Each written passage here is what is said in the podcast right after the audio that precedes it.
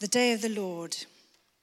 Now, brothers and sisters, about times and dates we do not need to write to you, for you know very well that the day of the Lord will come like a thief in the night.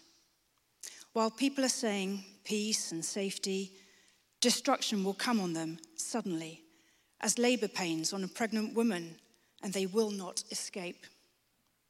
But you, brothers and sisters, are not in darkness so that this day should surprise you like a thief. You are all children of the light and children of the day. We do not belong to the night or to the darkness. So then, let us not be like others who are asleep, but let us be awake and sober. For those who sleep, sleep at night, and those who get drunk, get drunk at night. But since we belong to the day, let us be sober putting on faith and love as a breastplate, and the hope of salvation as a helmet. For God did not appoint us to suffer wrath, but to receive salvation through our Lord Jesus Christ. He died for us so that whether we are awake or asleep, we may live together with him. Therefore, encourage one another and build each other up just as in fact you are doing.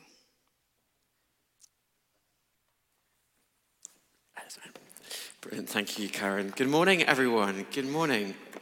Lovely to be with you this, this morning. And um, isn't the church looking so beautiful with all the lights up and everything?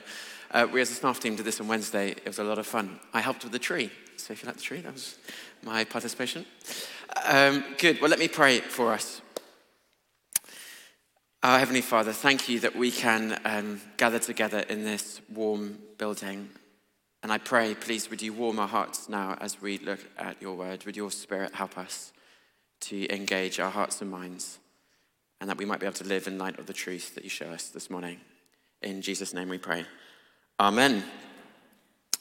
Amen. Well, a couple of years ago, Direct Line released some new research into how long the average Brit waits for things to happen. So apparently, okay, apparently we spend 6.7 years of our lives waiting for stuff to happen. Top of the list was cooking. We spent a total of 17 months of our lives waiting for our food to cook.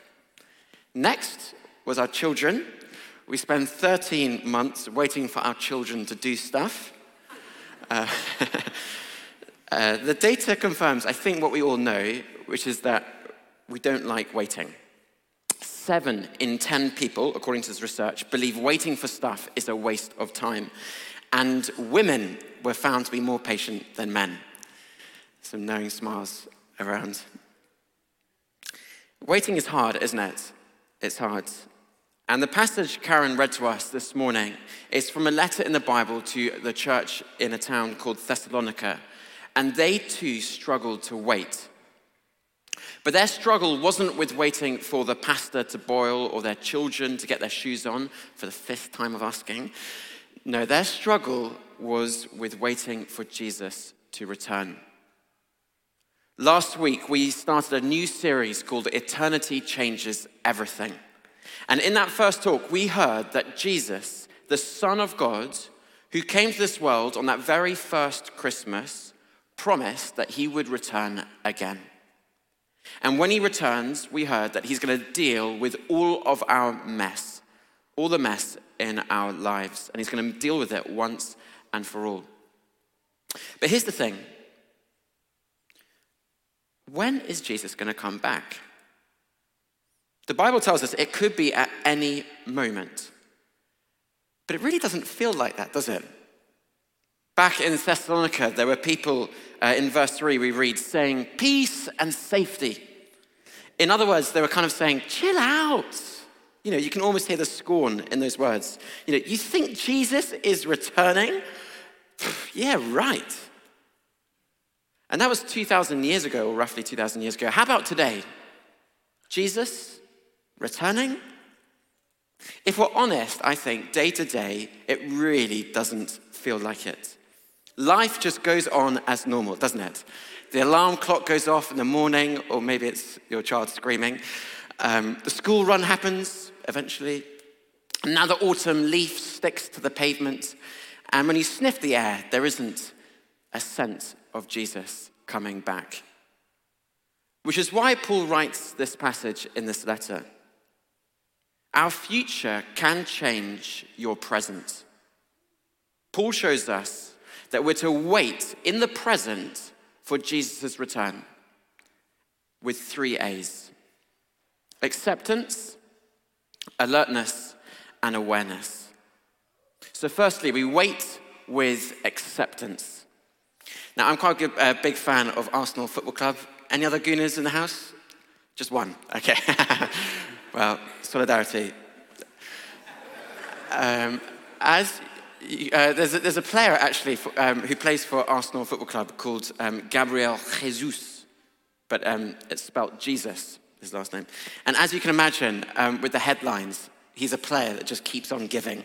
So um, there's, this, actually more when he played for Man City. But what will Jesus do? Uh, and then the next one, Jesus repays faith. But then just very recently, I think it was just a couple of weeks ago, there was this headline which said this. It says, We don't know when Jesus will return, says Arteta. Um, i made sure I stored that away for this talk. Now, our passage today gives us a similar headline, not obviously about Jesus the footballer, but about Jesus, the king of the whole universe. Paul tells us we don't know when Jesus is returning. He writes, Now, brothers and sisters, about times and dates, we do not need to write to you, for you know very well that the day of the Lord will come like a thief in the night. In other words, he's saying, People, you need to accept this. Paul writes, You know very well. I once organized to meet with um, someone in a cafe. Uh, I went to the table and I waited. Ten minutes went by, and this person I was meeting didn't show up. And I thought, yeah, this is a bit strange. 10 minutes late. 20 minutes went by, and I'm thinking, still no show. It's getting a little bit rude. It's getting a bit rude. 30 minutes, the person still hadn't arrived. And I thought, right, that's it. I'm leaving. And then I checked my diary, and I got the wrong day. but you see, the Christians in Thessalonica, and maybe us today, were wondering maybe Jesus has stood us up. Yeah, maybe he's not coming. To which Paul is saying, I think maybe you need to accept that you might have got the wrong day. Because verse 2, Jesus will come like a thief in the night. Thieves don't usually announce when they're uh, coming to rob your house. I don't think I know anyone who got a little note, you know, through their door from a robber saying, "I'm coming at 3 a.m. Make sure you're not around." no, thieves come when you don't expect them to. And so Paul says Jesus is coming when we won't expect him to. And when he comes, we won't be able to escape his return. Paul uses the image of a pregnant woman, um, you know, going through uh, labor pains in verse 3. You know, once it starts, you know what's coming. You can't escape from it. And so we need to make sure we've got our bags all ready to go to the hospital. You can't escape what's about to happen. So the question is for us this morning is kind of a simple question. But have you, have I, have we accepted that Jesus is coming back at any moment? I know someone who finds it so easy to forget that Jesus is going to be coming back at any moment that on his um, the background of his phone he's got it written. By the way, Jesus might return today. It's quite intense background, but, but maybe helpful for him. Because, you know, it, it may not feel like it, but Jesus is going to come back at any moment. Um, and that's the reality that Jesus, uh, so that Paul is trying to show us this morning. One of my favorite films growing up was uh, the film The Matrix. And there's that classic scene, it's a bit of a classic scene now, uh, when Neo has to choose between uh, taking the red pill or the blue pill. Looks more like a green pill in that picture, but it is a blue pill. Um, the blue pill means, if he takes it, he will be able to continue to live his existence. Um, but it's not a real existence, it's an illusion. But the blue pill kind of gets him to kind of remain living in that. But if he takes the red pill, the red pill will help him understand what actually is occurring outside of the illusion. The red pill shows him reality. And Paul, in a sense, is this morning giving each of us the red pill. He shows us the reality of the future for what it really is. We don't know when, but Jesus is coming back. And so, like Neo, we need to accept that the reality, or that reality, for ourselves. And if you do, it completely changes your life. Because you see, if you wait with acceptance, you'll wait with alertness. Number two, wait with alertness. During the Second World War, my great grandfather uh, was taken prisoner and um, was taken to a prisoner of war camp. It was tough, really tough, apparently. Um, he once managed to, I don't even know how he managed to get the gold watch in, but he once managed to swap his gold watch in the camp for an extra bowl of food uh, from one of the guards. But imagine with me if my great grandfather one evening received a message saying that he was going to be rescued that night. The message gave him instructions about where he would need to be and at what time. What would my grandfather not do? He wouldn't go to sleep, would he? That'd be crazy. You know, it'd be way too risky. What if the alarm didn't go off? And actually, just got, got rid of his watch, so he wouldn't be able to even have an alarm. No, my grandfather would stay awake and alert. His future rescue would have dramatically impacted his experience. The grief of not seeing his loved ones, well, he knew now that he would see his loved ones soon. The pain from the beatings and the malnutrition, he now knew he would soon be eating a feast. In other words, his suffering was real, but he could suffer with hope rescue was coming. Now, I tell this story because Paul tells us, followers of Jesus, that we too are going to be rescued. And like my great grandfather, Paul says we must stay alert. Did you see it in the verses? Verses 6 uh, to 8. But he says, So then, let us not be like others who are asleep, but let us be awake and sober. For those who sleep, sleep at night and those who get drunk, get drunk at night. But since we belong to the day, let us be sober. So we're to be, uh, what is it, awake and sober. What does that mean? he's clearly not saying we shouldn't sleep. And he's clearly not saying we can't have the odd glass of wine. No, Paul is simply, I think, making a contrast between those who are alert to Jesus' coming back and those who aren't. If you're metaphorically asleep or had too much to drink, you're not alert to Jesus' return. In fact, the word sober really means a person who understands what ultimately matters. And there are loads of people here at HTC in this room who show us what this looks like. It makes me think of someone in this church who's given a huge amount of his income to the ministry of the church. Why would he do that? That's his hard earned cash. And it's not like it's a kind of a shrewd financial investment. He's not going to see that money again. And he's worked really hard for it. Why give a lot of it away to the ministry at HTC? Answer because eternity changes everything. He knows that Jesus is coming back.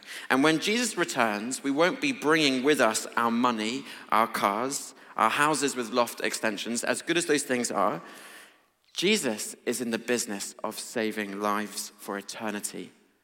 And that's the business this man wants to ultimately invest his money in. It also makes me think of someone else I know here um, who gives up numerous Sundays to help teach the children um, in their groups. She comes to the evening service, but instead of enjoying a Sunday lion, she's often wiping the snotty noses of our children at HTC, probably my sons, uh, whilst telling them about Jesus. Why would she do that? And you know, she does it with such joy. It's rare that I don't see her with a big smile on her face. Why? Because eternity changes everything. She's alert to the fact that Jesus is coming. The best is yet to come. And she wants everyone to hear about Jesus and enjoy Jesus, especially the young people. And finally, it makes me think of another girl at this church. She's also single, um, but she would love to be married. But for various reasons that she's decided, marriage isn't on the cards for her. Every summer, she, um, it seems for her, it's every summer, she attends another friend's wedding.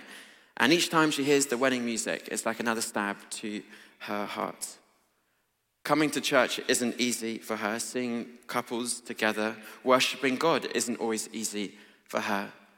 But she still comes. She still each day takes another step in faith.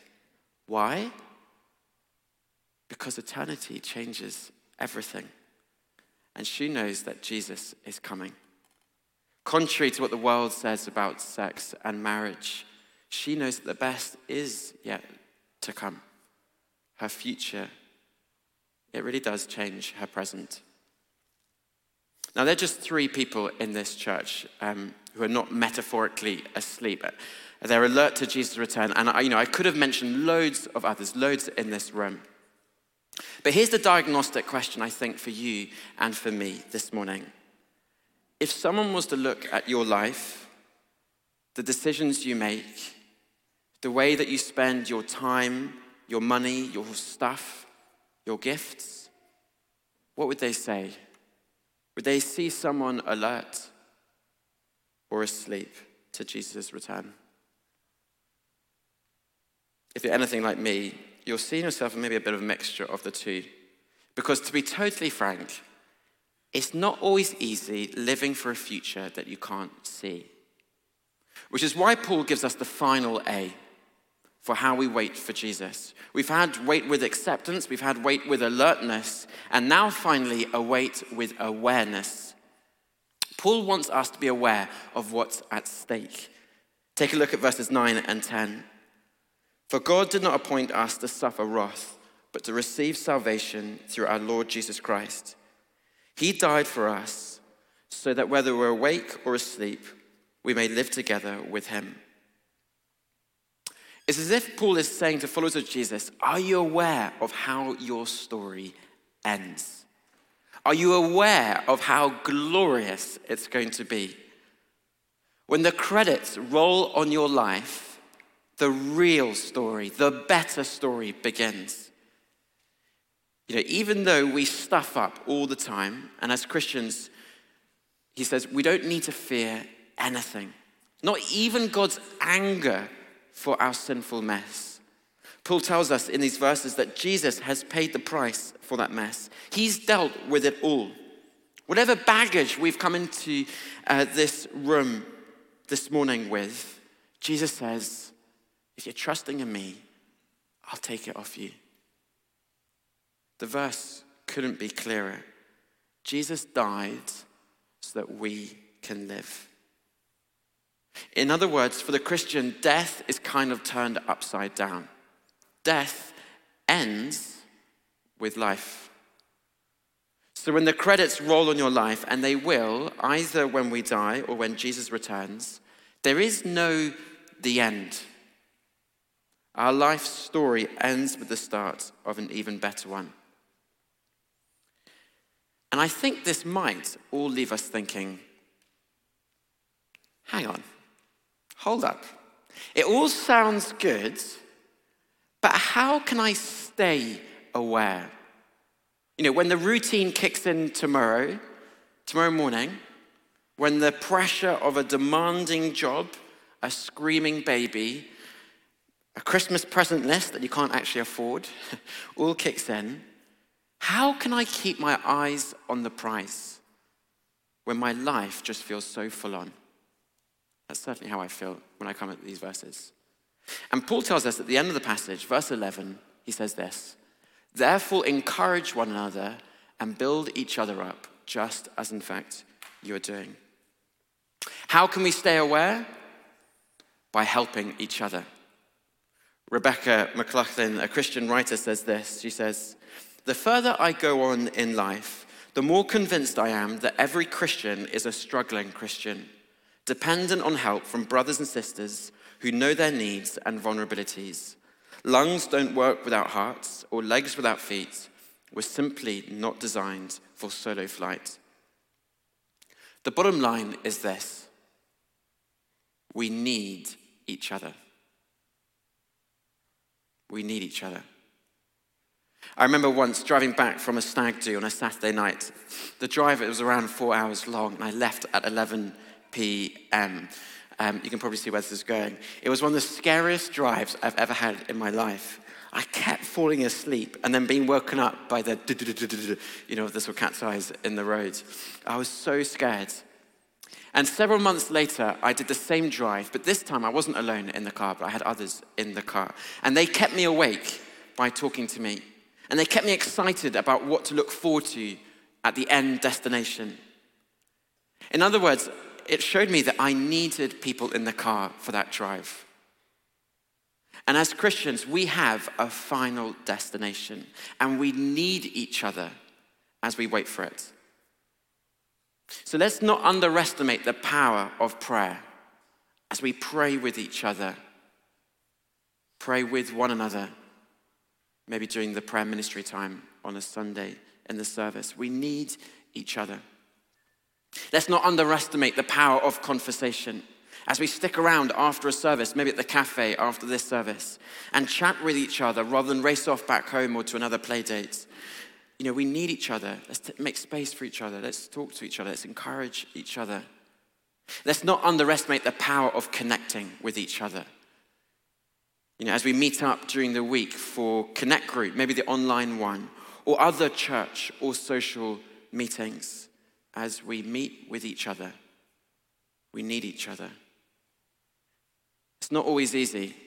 It's not always easy. In fact, Paul implies it will at times feel like a fight. In verse 8, we're told to go to the armory and get ready for battle. He uses battle language in verse 8. He says, But since we belong to the day, let us be sober, putting on faith and love as a breastplate and the hope of salvation as a helmet. In summary, living in light of your future will at times feel like a battle. A battle against the scorn of our friends or family who laugh at us when we say there's life after death. And they'll say, You don't really believe all of that stuff, do you? Or maybe a battle against the voices in our minds that whisper those words of verse 3 peace and safety. Peace and safety. Ignore that stuff at church. What really matters is life now. What really matters is that promotion at work. What really matters is getting onto the housing ladder. What really matters is your comfort, fulfilling your dreams, peace and safety. And our passage says in those moments we need to armor up. Armor up. Faith. We can trust in things even though we can't see them. Love. Aligning our heart's desires with what God loves. Hope. Hope. Remembering that the best is yet to come. Because you see, as we close, the research from Direct Line says we spend 6.7 years of our lives waiting for stuff to happen. But as Christians, we know our whole life is a life of waiting, which doesn't mean we can't enjoy it now. In fact, I think it makes us or helps us enjoy it more. You know, it just takes the pressure off at times, doesn't it? We don't have to be nailing life all the time. And let's be frank, we're not. It's no wonder, you know, Paul in another letter says, and he's in prison when he says this, that he rejoices always. How? Because the comfort within it all is this eternity changes everything. Your future really can change your present. Let me pray.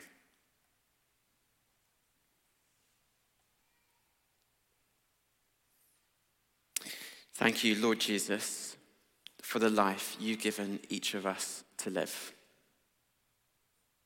And I pray, might you help us today by your Spirit to live in light of our future. Would you empower each of us as we put on the armor of faith, love, and hope? Might you inspire us to help encourage each other so that we might be able to raise our gaze and live in light of what's to come? Might each of us know how eternity really does change everything. And so we pray these things in Jesus' name. Amen